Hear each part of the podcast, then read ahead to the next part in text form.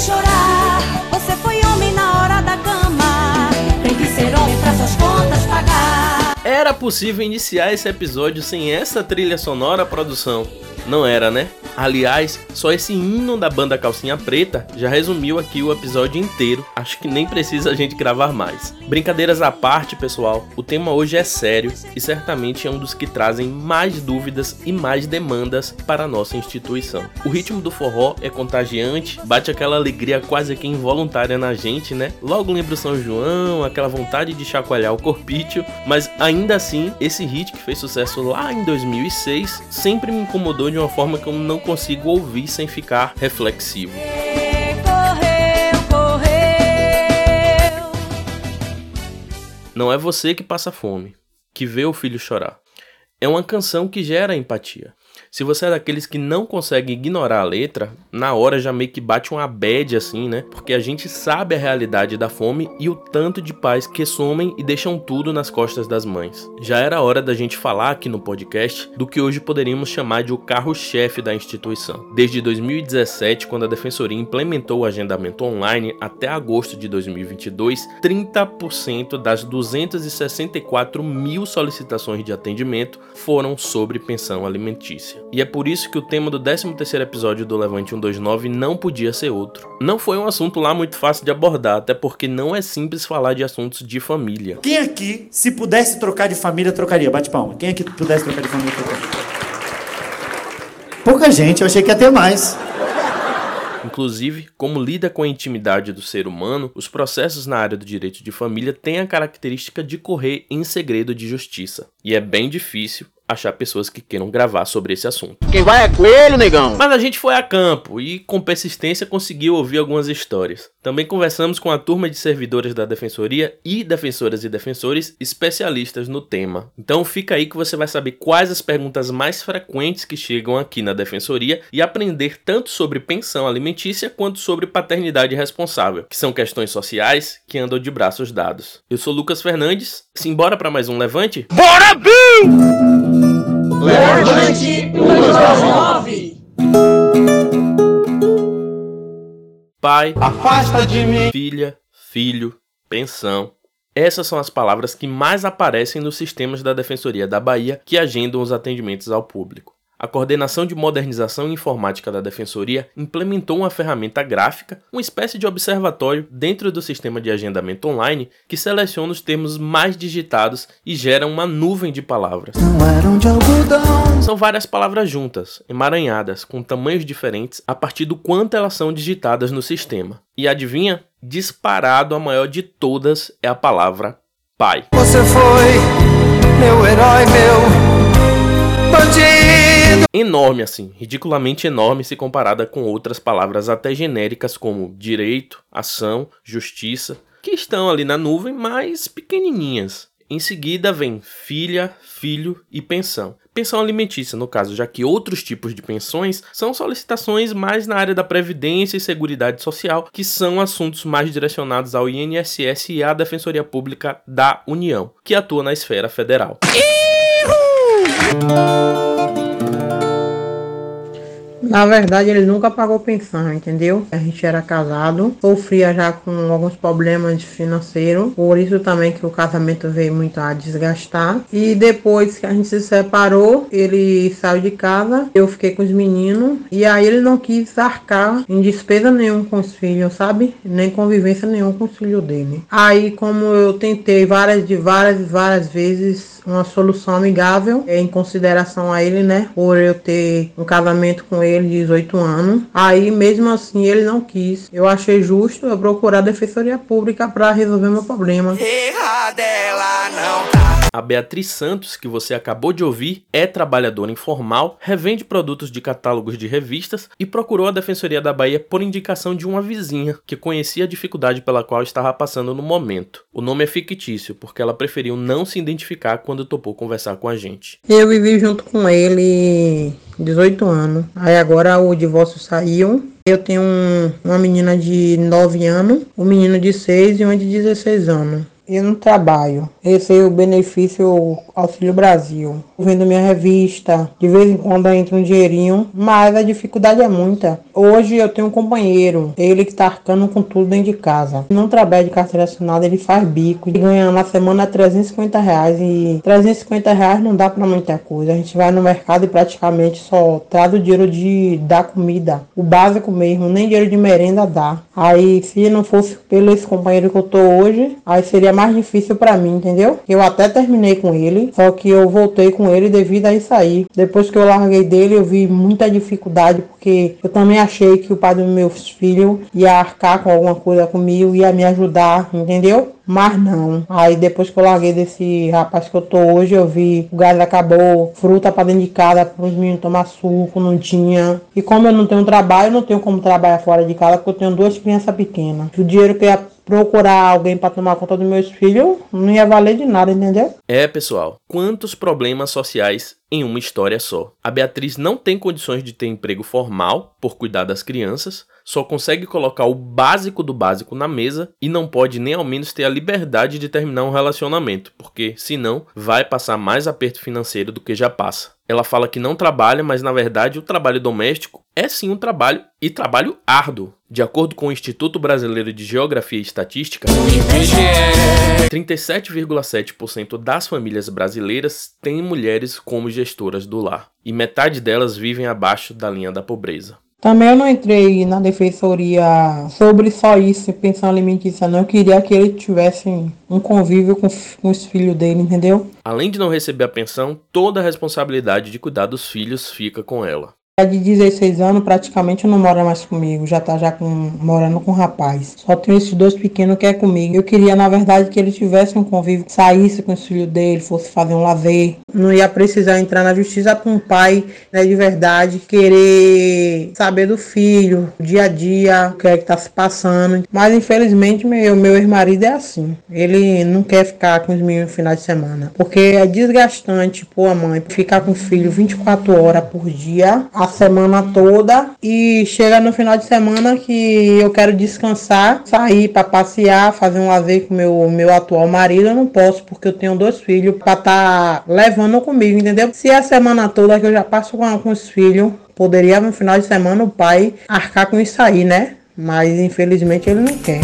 Por isto existe no mundo um escravo chamado mulher, divino luxo, navio negreiro, grau, puro cristal, desespero, rosa, robô, cachorrinho, tesouro. Ninguém suspeita dor nesse ideal.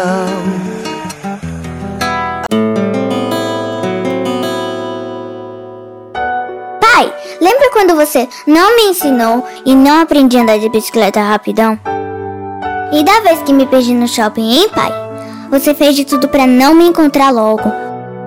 Mas na reunião de pais na escola, o senhor só teve elogios da minha professora. Só que não. Ausência. É só isso que você pode ser para o seu filho? Socão no estômago, não é? Pegou pesado. Esse foi o spot de rádio da nossa campanha Ação Cidadã, Sou Pai Responsável, de dois mil e vinte e um. Em vez de uma abordagem um pouco mais suave de conscientização sobre a paternidade responsável, nós queríamos que a mensagem fosse doída mesmo. Que os pais ausentes na vida dos filhos fossem incomodados para ver se despertava uma emoção forte neles de procurar os filhos, retomar o contato, recuperar esse tempo perdido. Pegou pesado! Focamos na questão do convívio paterno porque há muito homem que pensa que ser pai é apenas alimentar o filho e pagar os boletinhos. Mas essa obrigação não tem nada a ver com boa vontade do pai não, viu, gente? Essa história de, ah, ele é bonzinho porque ele paga a pensão, é, calma lá. É direito que tá na lei, e eu sou amigo da lei. Ele será um bom pai se, além de manter, tiver amor e cuidado nesse combo do Mac aí. Porque só o sanduíche não dá, né, gente? Quem trocaria só a mãe? Bate palma. Mãe tem uma adesão boa. Mãe é noventa e nove por cento de aceitação. Porque a mãe, mesmo se ela for ruim, ela ainda... Pá, ela fez muito por você. Quem trocaria o pai? Bate palma, pai. Pai, a rejeição já começa a aumentar. Tem gente que eu não tinha nem terminado a pergunta e já tava batendo palma. Já...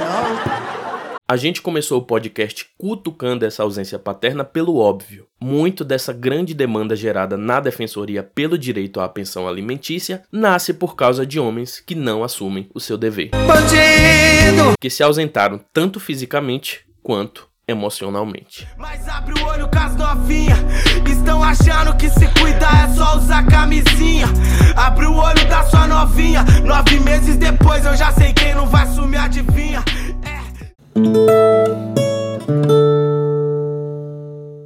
Aumentou em mais de noventa por cento aqui na capital atendimentos relacionados à pensão alimentícia, comparando os sete primeiros meses deste ano com o mesmo período do ano passado. Desemprego causado pela pandemia e o empobrecimento da nossa população são algumas das causas desse aumento. Essa mulher que não quer ser identificada busca na justiça o direito dos filhos de receber a pensão alimentícia do pai. Foram nove anos de convivência com o companheiro. Tiveram juntos dois filhos, uma menina, que hoje tem seis anos, e um menino, de oito. O relacionamento chegou ao fim em dois mil e dezessete. Desde então, o pai nunca assumiu as responsabilidades financeiras e afetivas com as crianças. Veio a rejeição automaticamente e não aceitar o término do relacionamento. Tanto que ele chegou pra mim e virou assim, olha, já que você vai viver sua vida sozinha, eu não vou poder te ajudar em nada com as crianças. O caso está sendo acompanhado pela Defensoria Pública do Estado. Desde dois mil e dez, o órgão já deu entrada em mais de cento e três mil ações de pensão alimentícia no Tribunal de Justiça da Bahia. O número é quase o dobro das ações criminais, por exemplo, e representa trinta por cento de todos os atendimentos do órgão. Entre os meses de janeiro e julho, o crescimento da procura pelos pedidos de pensão quase dobrou. Foram dez mil setecentos e sessenta e sete atendimentos, contra cinco mil quinhentos e sessenta e quatro no mesmo período de dois mil e vinte e um, um crescimento de mais de noventa por cento. Essa matéria foi ao ar no dia vinte de setembro, no Jornal da Manhã, da T V Bahia, afiliada à T V Globo no estado. Nós aqui da assessoria de comunicação fornecemos os dados e também indicamos a personagem anônima, que está sendo assistida pela Defensoria. E olha, não foi fácil encontrar uma pessoa disposta a expor esse problema familiar na T V. Os números de audiência no Tribunal de Justiça também indicam um aumento proporcional que bate com os números aqui da Defensoria. Aqui no Tribunal de Justiça da Bahia, o número de audiências relativas à pensão alimentícia também cresceu. De janeiro a agosto deste ano, foram realizadas mais de dezesseis mil e quinhentas audiências. O número é cento e treze por cento maior do que o registrado no mesmo período do ano passado. A gente conversou com a defensora pública Paula Nunes, que coordena a especializada em família e sucessões da Defensoria da Bahia, para saber um pouco mais sobre o direito à pensão alimentícia. Doutora Paula, por causa do nome, pensão alimentícia, acho que muita gente tende a acreditar que o dinheiro é somente para tirar a barriga da miséria, né? Mas o que essa pensão inclui? Alimentação, escolas, roupas, lazer, isso vai depender da condição socioeconômica dos pais? Então, a lei ela é geral, né? Ela não faz essa diferenciação de condição social. O que se faz é uma proporcionalidade de acordo com o que a pessoa ganha. Mas os alimentos, inclusive erroneamente, eu acho inclusive o erro, tá na lei ainda desse jeito, confunde muito, acho que as pessoas acham que é o alimento in natura, e não é isso. A obrigação dos pais é de sustentar essa criança materialmente e imaterialmente de uma forma completa. Quando a gente fala de alimentos, a gente está falando de sustento da criança como um todo. Isso quer dizer habitação, educação, higiene, medicação, plano de saúde se a parte puder pagar. Então tudo que envolver o sustento daquela criança tem que estar englobado na ação de alimentos. Doutora, quando não há um acordo entre as partes e é preciso entrar com ação judicial, como é que fica definido o quanto a pessoa tem que pagar? Existe uma porcentagem da renda pré-definida que deve ser revertida para a criança? vinte por cento, trinta por cento? Como é que funciona esse processo? O processo de alimentos ele tem três pilares. Necessidade de quem precisa da criança, possibilidade de quem vai pagar e proporcionalidade, que é quem ganha mais paga mais, quem ganha menos paga menos. Então o juiz vai observar essa tríade. Por que nós não podemos dizer, enquanto defensores ou advogados, quanto é que vai ser? Tipo, ah, uma criança é vinte por cento, outra criança é trinta por cento. Porque quem é essa criança e quem é esse pai? Então eu sempre preciso saber quem são. De repente é uma criança especial que precisa de mais de vinte por cento dos rendimentos daquele genitor ou daquela genitora. De repente, é uma criança que tem uma intolerância à lactose, tem uma dificuldade a mais, ou aquele pai ou aquela mãe está passando, por exemplo, por uma doença terminal que precisa daqueles atendimentos de uma forma mais efetiva para ele. Então, sempre vai ser de acordo com o caso real. Ele tem as provas ali, que ele vai ver qual é o gasto daquela criança e fazer ali uma divisão justa. Por isso que eu digo que é um erro, né, quem trabalha com direito de família dizer, ah, eu vou conseguir tanto para você, tantos por cento para você, porque não tem essa regra. O que a gente vai precisar é isso, necessidade, possibilidade e proporcionalidade.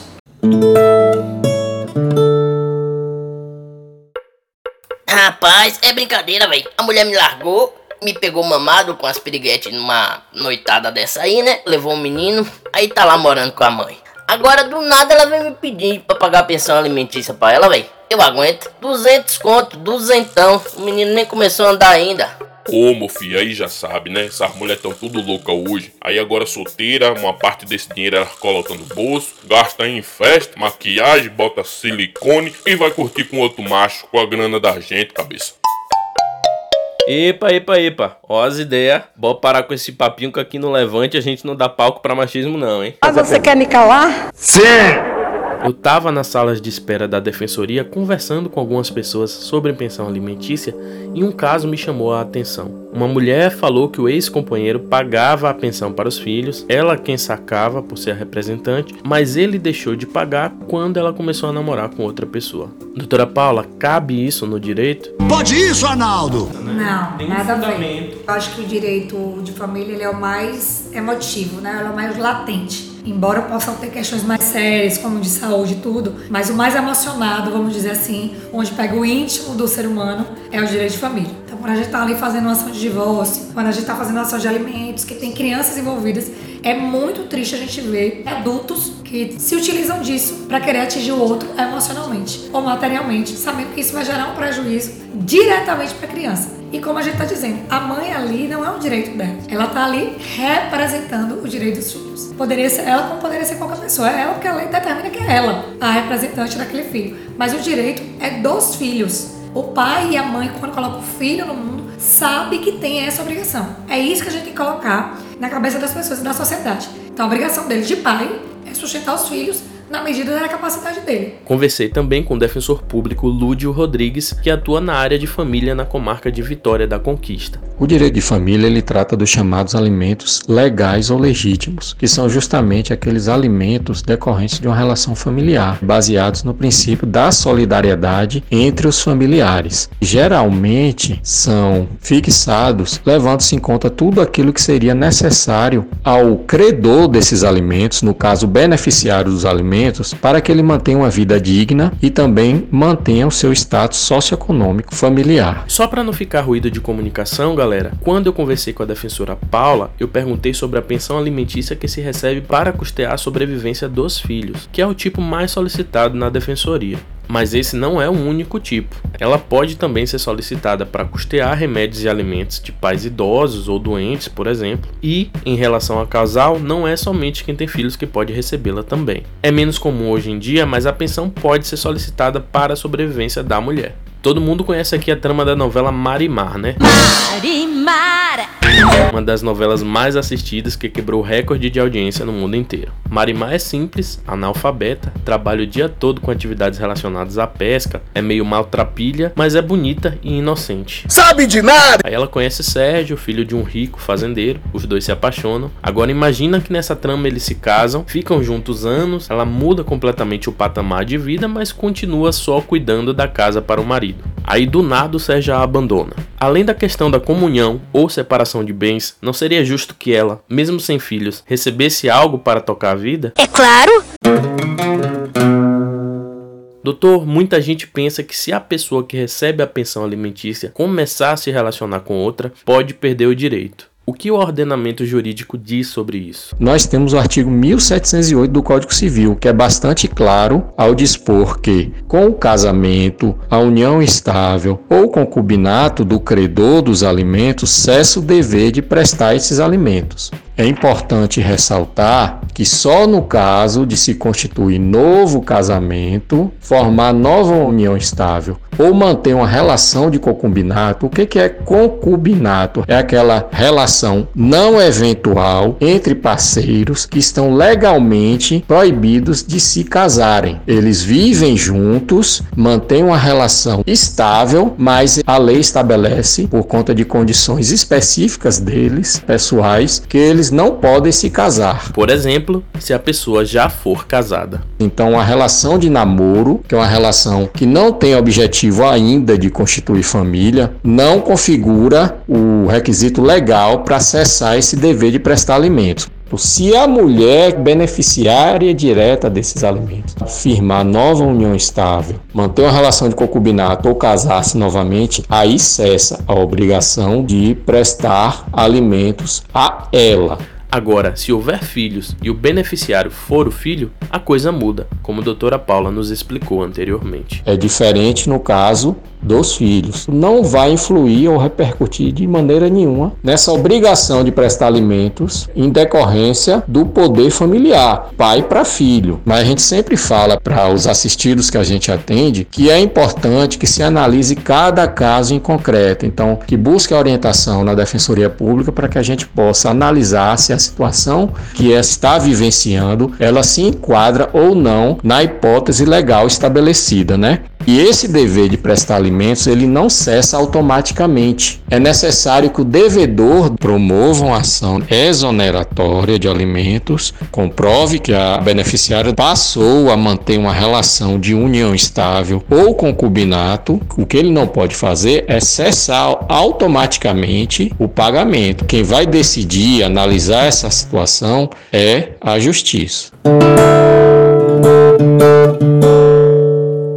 A defensora pública Tatiane Ferraz, que atua no núcleo de contestação na Casa da Defensoria das Famílias, aqui em Salvador, também conversou com a gente sobre esse tipo de pensão e explicou um pouco sobre as fases do processo. O que é um pedido inicial, o que é uma ação de revisão de alimentos, o que é a temida execução de alimentos e também essa ação exoneratória que o doutor Lúdio acabou de citar. Com certeza, a demanda da pensão alimentícia é a maior demanda das varas de família em Salvador, na Bahia, em todo o país. Os alimentos, em regra, são das crianças e dos adolescentes. Para eles, a necessidade é presumida. Dispositivo de lei. Filho precisa ser sustentado. Pensão para ex-mulher, para ex-cônjuge, para ex-companheiro é outra coisa. Hoje, com a igualdade de direitos, homem e mulher no mercado de trabalho, a pensão para ex-cônjuge não é mais a regra. Acontece? Acontece. Mas se for necessária, realmente, ela é estabelecida por um curto período de tempo, que é o tempo necessário para aquela ex-mulher ingressar no mercado formal de trabalho novamente, para aquele ex-companheiro. Então, não é mais como era antigamente.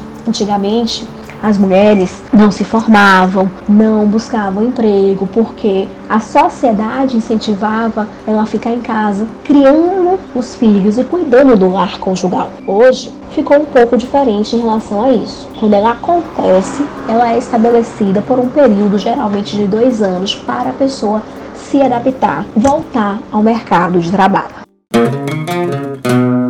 Doutora Tatiane, o que é preciso fazer quando o casal se separa, ele dá a palavra à mulher que vai sustentar o filho, mas não cumpre? Quais as fases de um processo de pensão? Quando o casal se separa e estabelece por si só os alimentos da criança, se houver descumprimento, eu não posso ir para a justiça exigir o cumprimento. O primeiro passo é ter um termo de acordo ou ter uma sentença dizendo qual é a obrigação alimentar, provando o parentesco através da certidão de nascimento, provando a paternidade. A necessidade de uma criança e de um adolescente é presumida. Depois que se estabelece isso, na ação de alimentos, a obrigação, ela vai ser para sempre? Não. Não! Os alimentos são estabelecidos quando é um bebezinho. Depois cresce, tem despesas com escola, com banca, transporte escolar, desenvolve uma doença, precisa de um tratamento. Então, os alimentos, a gente sempre esclarece para as mães e para os pais que eles não são para sempre. Podem ser modificados para mais ou modificados para menos a qualquer tempo, desde que haja um justo motivo e provas dessa mudança. Havendo uma mudança na situação econômica do pai, havendo um aumento nas necessidades da criança, muitas vezes Essa seria uma ação de revisão de alimentos. Eu já tenho um título judicial, uma sentença, eu já tenho um acordo que estabelece tanto e agora eu preciso aumentar ou eu preciso diminuir, porque como pai, por exemplo, eu perdi o emprego. Além dessas ações, né?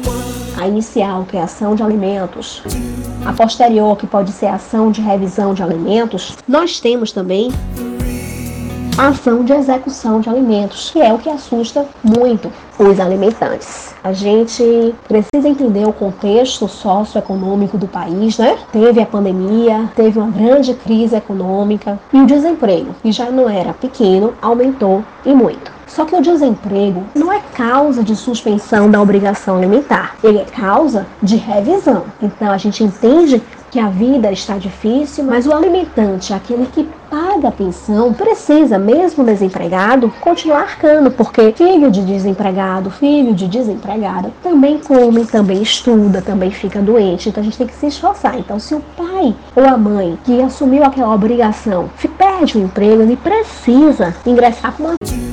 uma ação de revisão para diminuir e não deixar de pagar automaticamente. É por isso que vem acontecendo muitas, muitas execuções de alimentos. O número cresceu bastante, né? Depois da pandemia. Muitos pais questionam na hora de fazer a defesa na ação de alimentos. Ah, eu estou na dúvida, meu filho começou a crescer, não se parece muito comigo, não tem as características da minha família e querem, com esse argumento, suspender o pagamento dos alimentos, deixar a questão parada para discutir a paternidade. Se eu tenho dúvidas da paternidade, eu devo fazer um exame. Se o exame for negativo, se o exame concluir que eu não sou o pai, eu vou parar de pagar a pensão automaticamente? Não. Não! Na justiça não existe esse automático. Eu vou precisar entrar com ação negatória de paternidade, com ação declaratória de inexistência de vínculo paterno e depois da sentença. Quando a sentença retirar o meu nome, aí sim eu poderei deixar de pagar alimentos. Enquanto o nome do pai estiver na certidão de nascimento, mesmo que ele não seja o pai biológico, ele está obrigado. A criança precisa sobreviver e na defesa ela pode alegar através de sua representante legal, através de sua genitora, que ele não é o pai biológico, mas que é o pai socioafetivo, que durante esses anos formou-se uma relação e aquela criança só enxerga aquele homem como pai. E mostrar que ele participa das reuniões de pais, lá no dia dos pais a fotinha, no aniversário. Em dois mil e oito, entrou no ordenamento jurídico os alimentos gravídicos, que são aqueles alimentos pagos à gestante, mas destinados ao bebê que vem nascer. E nesses casos, não existe uma confirmação de paternidade. O casal se separou, mas a mulher traz ao processo provas, indícios de que é uma paternidade. Ó, oh, senhor juiz, nós éramos casados e durante o casamento engravidei e acabamos por separar. Ou então um namoro de muito tempo, que eu tenho fotos. Então existe sim a possibilidade de fixar alimentos em favor de uma gestante para cobrir aquelas despesas adicionais do período de gravidez. Garantir saúde a essa criança, a esse bebê, que precisa de uma alimentação especial, de uma assistência médica, um exame complementar, medicamento, vitamina, a questão mesmo do próprio enxoval. Então são despesas necessárias para aquela criança que vai vir nascer. Então, paternidade e alimentos podem ser discutidos na justiça, mas com cautela. A mesma coisa é, meu filho vai completar dezoito anos mês que vem, vou deixar de pagar a pensão. Não. Não. O homem precisa, o alimentante precisa entrar na justiça com a ação exoneratória de alimentos. O alimentando, aquele que recebe a pensão, vai ter um prazo de defesa e pode dizer: ó, oh, eu tenho dezoito, mas ainda faço o terceiro ano do ensino médio. Ó, oh, eu tenho dezoito, mas faço o curso técnico. E aí essa pensão vai se estender. Então, se eu quero a exoneração da pensão, eu tenho que entrar na justiça para discutir isso. Senão, vai gerar uma execução de alimentos no futuro. Então, se eu tenho dúvida da paternidade, ação declaratória de inexistência de vínculo jurídico, exame de D N A. Mas a obrigação, enquanto tiver o nome na certidão, eu preciso pagar alimentos. Quando existe uma determinação judicial, né, uma decisão judicial, dizendo que aquele pai tem que pagar, a gente cria a falsa sensação que, quando fizer dezoito anos, ou fazendo faculdade ou curso técnico, até vinte e quatro, vinte e cinco, ali o pai poderia parar de pagar automaticamente. Não funciona assim. A gente precisa de outra decisão judicial que diga que ele não é mais responsável por pagar aquela pensão, né? Porque a lei determina desse jeito. Porque a gente não sabe a situação do outro. É um incapaz, está do outro lado, é um relativamente capaz, já consegue sustentar. Às vezes é uma pessoa maior de idade, capaz, mas ela não quer perder a pensão. Então, ela meio que some no mundo como uma forma de não ser encontrada. O Código de Processo Civil diz que o juiz ele pode utilizar de medidas cautelares para tentar localizar ou para tentar impulsionar o processo. Uma das formas de estratégias que eu encontrei foi pedir ao juiz, como uma medida liminar, uma decisão interlocutória, que ele suspendesse o pagamento até que essa pessoa fosse encontrada, para que aí sim a gente soubesse a versão dela, pudesse manifestar o processo, para o juiz poder determinar ou não a exoneração. E a gente teve um resultado positivo. Foi exonerada porque a parte foi encontrada, ela teve que se manifestar, conseguiu manter de plástico por mais dois meses o pagamento e depois foi encerrado. Se você segue páginas de conteúdo jurídico nas redes sociais, certamente já deve ter visto um meme antes da audiência e no dia da audiência, mostrando um réu de um processo de obrigação alimentar. Antes da audiência, que vai estabelecer o quanto ele deve pagar, a imagem mostra ele de boa, na piscina, em um hotel luxuoso, com um coquetel caro na mão, ou com um terno de grife, cabelinho na régua, peito estufado, frente a um carrão ali. E, no dia da audiência, ele indo com a camisa polo surrada, os cabelos despenteados, cabisbaixo e com a aparência de empresário falido. Conversando com algumas mulheres que buscavam o direito à pensão e que estavam na sala de espera da Casa de Acesso à Justiça. O trava-língua é casa suja... Chão sujo, casa... Como é que é? Casa suja...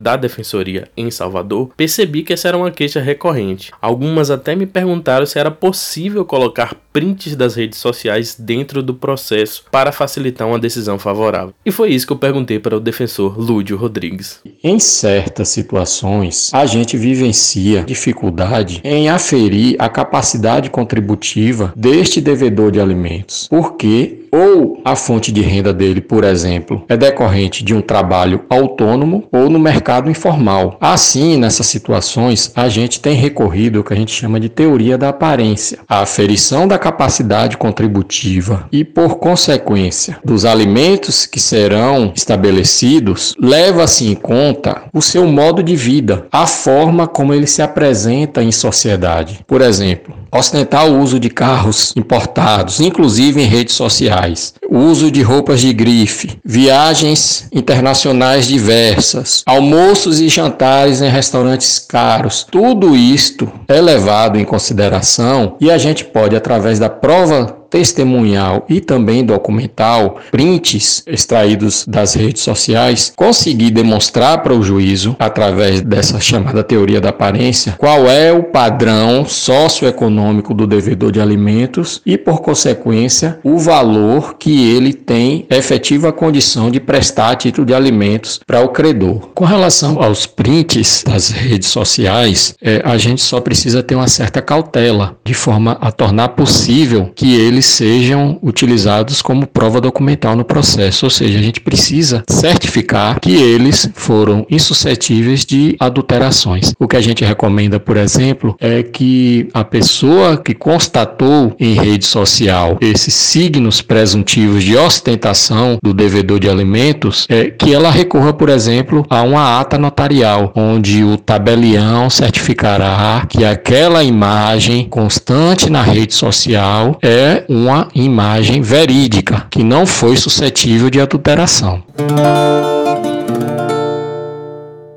Eu fui até a Casa da Defensoria das Famílias conversar com a equipe que atende diariamente centenas de homens e mulheres que buscam resolver o problema da pensão e troquei ideia com a galera sobre essa demanda, porque, além de ser muito grande na Defensoria, gera muita ansiedade e incompreensão acerca do atendimento. Meu nome é Larissa Marielle Ribeiro de Oliveira, Paranhos, agora que eu tô casada.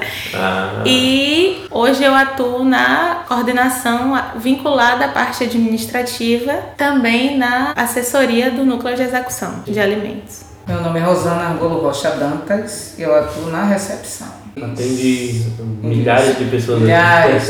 Em relação ao, ao atendimento diário aqui na Casa da Defensoria das Famílias, Rosane, como é que você nota nos últimos anos um possível aumento de atendimento de pessoas que batem na porta da Defensoria buscando ações de alimentos, por exemplo? Isso, de lá para cá aumentou bastante. Antes já tinha um fluxo, era intenso, né? Depois da pandemia aumentou bastante. Também tem um pouquinho da dificuldade por conta da tecnologia, né? Porque tudo agora, depois da pandemia, foi o atendimento remoto. Tinha uma certa complicação, porque a gente dava orientação, explicava como era que funcionava, também ajudava a fazer o agendamento online. Nem todo mundo tinha computador, nem todo mundo tinha celular. Um pessoal de renda baixa também, entendeu? Então não tinha recursos. Quando a gente fala do termo hipossuficiente, a gente só vai ter ideia da dimensão disso quando você atende, quando você encontra a pessoa e você fala bem assim, olha, vamos colocar aqui na sua petição o número do seu R G e C P F, você me diz? A pessoa mostra o R G para você Isso. e fala qual é? Qual é? Às vezes você quebra barreiras assim que a pessoa não tinha acesso porque ela não sabia. E uma informação vai mudar a vida daquela pessoa. É uma demanda muito grande. Em média, na recepção de família hoje, se a gente for puxar o relatório, cada pessoa atende muito mais de cem pessoas, se você for fechar assim na semana. Muito mais. Tem gente que fica chateado, às vezes Isso. demora um pouco o atendimento, mas não significa que a gente não está fazendo tudo o que a gente pode. E com o maior cuidado e zelo possível. Consciência, até na hora da gente explicar a pessoa, Isso. tem uma dificuldade de compreensão, uhum. é, nem todo idosos, mundo, idosos, não, tão, é, não tem aquele traquejo, né? Você não vai chegar para uma pessoa e vai falar juridicamente o que é que está acontecendo, você precisa sentar com a pessoa, conscientizar ela do que é aquilo ali. Às vezes as pessoas têm muita dificuldade de compreender qual é o documento correto que está sendo pedido, então tenham paciência com a gente. Uhum. Às vezes a gente demora um pouco na explicação justamente para que a gente possa ajudar vocês. Então quando vocês chegarem aqui, venham... Venham com desarmados. Que nós, nós estamos assim de braços assim, abertos, mesmo esperando. Pessoas, atender pessoas não é, não é fácil. Não é fácil. Cada um tem sua história, cada um com natureza, cada um com a personalidade, é complicado. Então, é, são seres humanos lidando é. com seres humanos. Isso. É preciso ter realmente esse cuidado. Quais são as perguntas que vocês mais ouvem? Acho que a clássica é essa, né? Em quanto tempo a pessoa vai passar a receber aquele valor? Acho que é a pergunta que em todos os atendimentos a gente sempre escuta. Ah, será que eu, mês que vem eu já recebo? Já começo a receber a pensão? Qual que vocês costumam responder para esses assistidos, assim, para acalmar o coração deles em relação a essa ansiedade, que eu acho que é normal. Se Sim. tem, né? Quando você está passando por um momento de, de vulnerabilidade grande, que você está precisando daquele dinheiro, afinal é sobrevivência, é básico, né? E aí ela uhum. tem uma missão de convencimento, né, de assim, quais são os trâmites. Deixar a pessoa mais informada possível. Às vezes a gente fala, ó, não é uma notícia boa uhum. que a gente tem para dar, mas a gente vai buscar ao máximo orientar você. O que é que acontece? Hoje você entra com o processo e aí, como o rito da ação de alimentos foi feito para ser mais célere, se você entrar só com pedido de pensão alimentícia, você faz o pedido liminar para que o juiz já arbitre provisoriamente o valor da pensão. A gente ingressa com o processo, tem juiz que manda ouvir o Ministério Público, o Ministério Público tem um prazo para se manifestar antes disso, tem outros juízes que já deferem provisoriamente os alimentos. Então o pessoal fala, nossa, mas fulano já começou a receber a pensão e a gente que ainda não... Isso! Uhum. Tem juízes que entendem que precisa ouvir o Ministério Público antes, tem juízes que não, que já arbitram o valor provisoriamente e no mesmo despacho já pede para que encaminhe o processo para o Ministério Público.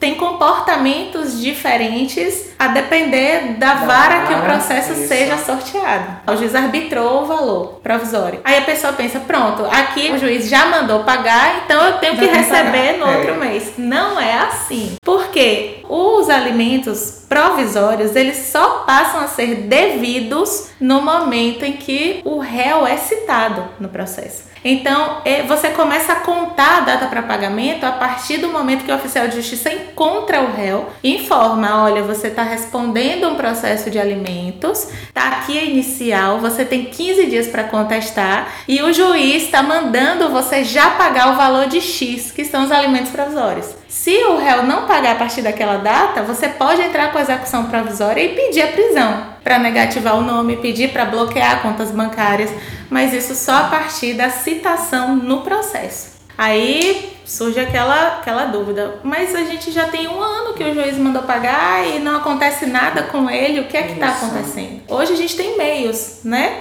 De pedir para que oficie o, o T R E, para que faça uma busca no InfoJud, no InfoSeg. Tudo isso atrasa... O InfoSeg são, são sistemas? Isso, sistemas. Que o Tribunal de Justiça tem com esses órgãos e aí oficiam para que eles informem, olha, a pessoa atualizou os dados aí, qual é o último endereço que vocês têm? Então eles respondem com esse endereço e a gente pede para que o oficial de justiça vá até lá e tente encontrar o réu. E essa questão, doutora, de a pessoa não achar o pai quando há uma intimação para pagar a pensão. O cara sumiu no mundo, disse que ia comprar um cigarro e não voltou mais. Esse é um problema que as mulheres reclamam porque demora, não encontra o responsável e aí o processo não anda. Como é que a Defensoria tenta contornar esse problema? A lei hoje nos dá alternativas de localização. Como a gente trabalha com pessoas que têm trabalhos mais informais, isso se torna um pouco mais difícil, porque a gente não tem como tipo, rastrear essa pessoa por um posto de renda, às vezes por uma conta bancária, por um trabalho, né? Não tem, às vezes, como localizar, principalmente porque a gente trabalha com trabalhadores informais, ou mesmo desempregados. A gente busca algumas formas, Detran, Bacenjude, redes sociais até, próprio WhatsApp. Hoje é possível a pessoa ser intimada pelo WhatsApp, mas cria uma certa dificuldade quando a gente não sabe o endereço. Porém, caso a gente não localize, depois de esgotar as tentativas, nós buscamos os avós. E aí, quando se busca os avós para pagar a pensão, os pais aparecem, né? Isso é uma coisa interessante, porque normalmente quando a gente busca os pais dos pais dos avós, já tem uma aposentadoria ali. Esse desconto que o juiz determina vai direto da aposentadoria dele para a conta do responsável pela criança. E normalmente esse avô sabe onde o filho responsável, ou onde a mãe responsável está. Esse pai, que a gente não conseguiu localizar, ele aparece. Na Bahia, entre dois mil e dezesseis e agosto de dois mil e vinte e dois, foram registrados mais de um milhão, um milhão de nascimentos e sessenta e cinco mil destes bebês sem o nome dos pais na certidão. Esse foi um dado levantado pela Associação de Registradores de Pessoas Naturais da Bahia, Arpen Bahia, mas na real nem precisava dele para a gente saber o quanto que essa realidade está todos os dias estampada na nossa cara, né? Acho que todo mundo deve conhecer uma mulher que cria os filhos sozinha porque o pai sumiu no mundo. E a gente sabe que o problema não tá somente naqueles que nunca sequer conheceram os filhos, né? Acho que é ainda mais impactante quando o pai assume de fato o vínculo familiar, acompanha os primeiros passos do filho e no meio do processo abandona e deixa sem qualquer assistência. Você viu lá com a história da Beatriz que mesmo convivendo dezoito anos, o pai se ausentou. E a gente não tá aqui ignorando o fato de que muitas vezes há crianças criadas só por mãe porque ela se envolveu com diversos parceiros sexuais e acabou não descobrindo quem era o pai. Até porque é comum na defensoria o exame de D N A dar negativo. Reprovado!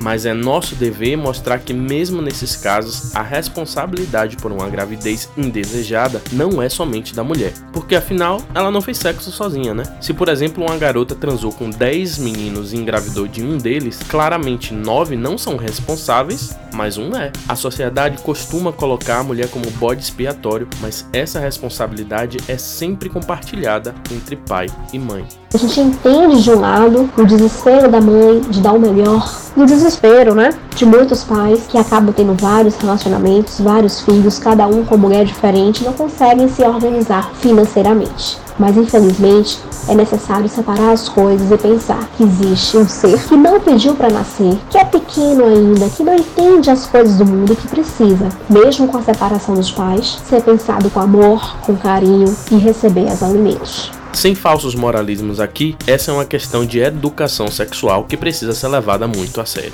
No Brasil, a taxa de fecundidade, uma estimativa do número médio de filhos que uma mulher tem ao longo da vida, em mil novecentos e quarenta era de sete filhos, segundo o I B G E. Basta ver na sua família, quantos filhos sua avó ou bisavó tiveram? Não sei. Normalmente será um número bem alto. Hoje, a taxa de fecundidade no Brasil é de cerca de um vírgula cinco filhos por mulher, e isso pode ser atribuído a diversos avanços econômicos e tecnológicos. Já ouviram a piada de tiozão de que lá em casa que nem mosquito, apagou a luz?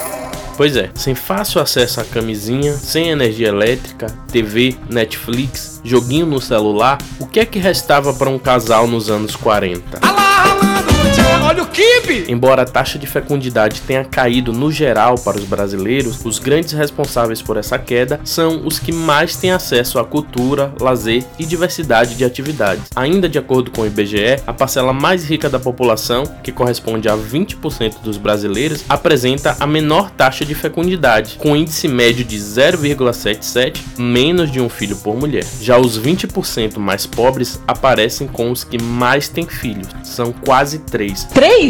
dois vírgula nove por mulher. três? Os adolescentes, e adultos também, nas periferias, sem dinheiro no bolso, sem cineminha, sem showzinho na concha acústica, ainda tem o sexo como uma das poucas e acessíveis formas de gozar a vida. Relaxa e goze, porque depois você esquece todos os transtornos. E aí, quando não há uma educação sexual bem estabelecida, sempre quem vai sofrer mais nessa história são as mulheres, porque nessa conta o que pesa mais é o machismo estrutural. Vamos para a matéria da Pamela Dias para o jornal O Globo em vinte e quatro de julho de dois mil e vinte e dois. País registra o maior número de bebês sem o nome do pai na certidão desde dois mil e dezoito. No primeiro semestre deste ano, nasceram um milhão e trezentos mil bebês, e destes, oitenta e seis mil não têm o nome do pai nos documentos. O total de registros monoparentais cresceu um vírgula dois por cento em cinco anos, sobretudo pela negligência dos homens. A constatação ganha ainda mais relevância quando se observa que dois mil e vinte e dois teve, entre janeiro e junho, o menor número de nascimentos dos últimos quatro anos. Mesmo com a queda da natalidade, aumenta a legião de mães solo.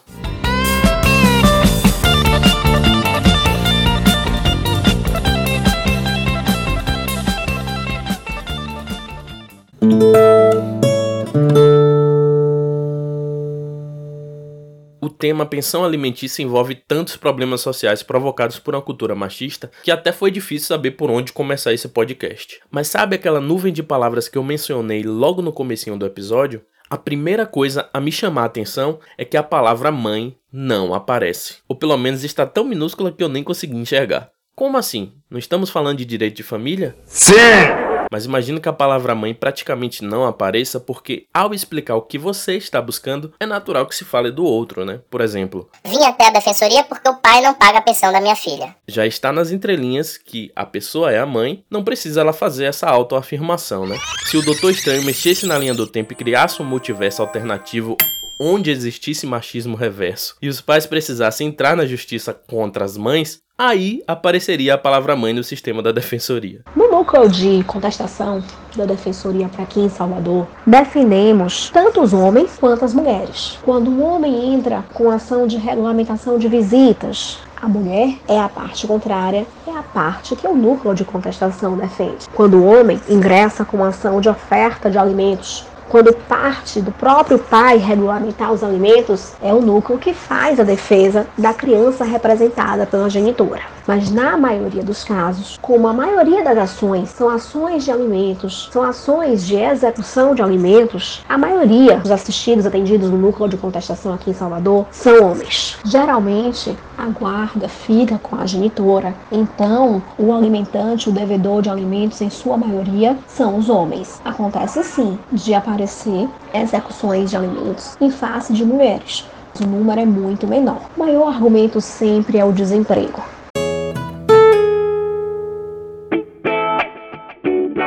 É, pessoal, chegamos ao fim de mais um episódio. Como prometi no episódio passado, trago as notícias sobre o Prêmio de Comunicação e Justiça do Congresso Nacional Brasileiro de Assessores de Comunicação, famoso Combrascom, que a gente concorreu em agosto. Infelizmente, o Levante cento e vinte e nove não levou a estatueta para casa. O ouro ficou com o Tribunal Regional do Trabalho do Mato Grosso, que desenvolve um programa de rádio super divertido para crianças, mostrando direitos para elas de uma maneira leve e descontraída. Baita iniciativa deles. mas a gente ficou com a prata, o segundo melhor produto radiofônico do sistema de justiça do Brasil. Pontuamos nove vírgula cinco contra nove vírgula seis do vencedor. E a gente vai brigar para nas próximas premiações fazer esse gol, hein? Será que vamos conseguir vencer, empatar ou perder? Concorrentes que se segurem. Que um negócio subversivo desse, que perigo! Os nossos outros quatro produtos de comunicação aqui das Com, que também concorriam ao prêmio, três ficaram com a prata. Três? Três. O dicionário de expressões antirracistas, a cartilha em braille Direito das Pessoas com Deficiência e a série Dossiê do Assassinato do Ativista Social, Pedro Henrique. O último, a nossa campanha da Ação Cidadão Sou Pai Responsável dois mil e vinte e um, que você ouviu aqui nesse episódio, ficou com o bronze. Não, nada a ver, irmão. Poxa, Combrascom, mas nem um ourinho, bicho. Tá brincando comigo? Pegadinha? Não, não tô brincando, não, pegadinha. Não, não é pegadinha. Nem um ourinho pra maior finalista de todas as edições. Vocês foram cruéis, hein? É, Defensoria, da próxima vez, favor não enviar um torcedor do, vice... do Vitória na comitiva. Lucas, isso aí não teve nada a ver com Vitória, rapaz. Como diria um antigo chefe meu, cabeça de jurado é a sucursal do inferno. Brincadeira, todo respeito aí ao Combrascom, o evento foi fantástico e parabéns aí a todos os envolvidos e todos os vencedores. E é isso aí, galera. Até o próximo episódio. Vem pro Levante. A parte dois do episódio A Pensão que o Pai Não Paga vai chegar às plataformas de streaming no dia quatorze de outubro. Quanto tempo você tá desempregado, Ivan? Há dois anos. O tempo aí apertou. Aí. Há três meses eu não venho pagando minha pensão, que é de meio salário mínimo. E aí chegou uma intimação pra mim ontem, dizendo que se eu não pagar, em três dias eu vou ser preso. Mas eu sempre paguei da... da melhor forma possível, e agora eu não paguei, a mulher que me prender. Nela, você vai saber um pouco mais sobre a fase mais temida do processo de pensão, a execução de alimentos e, principalmente, as suas consequências. Entre elas, a prisão. Você vê aí nessa prisão uma ponderação de princípios. A liberdade em confronto com o direito à vida, da vida da criança. Em um episódio mais curtinho, você vai ver o impacto que esse tipo de prisão civil causa no sistema carcerário. Defendo que seja caso de habeas corpus, porque fere a Constituição também. Que foi que eu fiz pra você? Mandaram só minha equipe me prender. Não perca.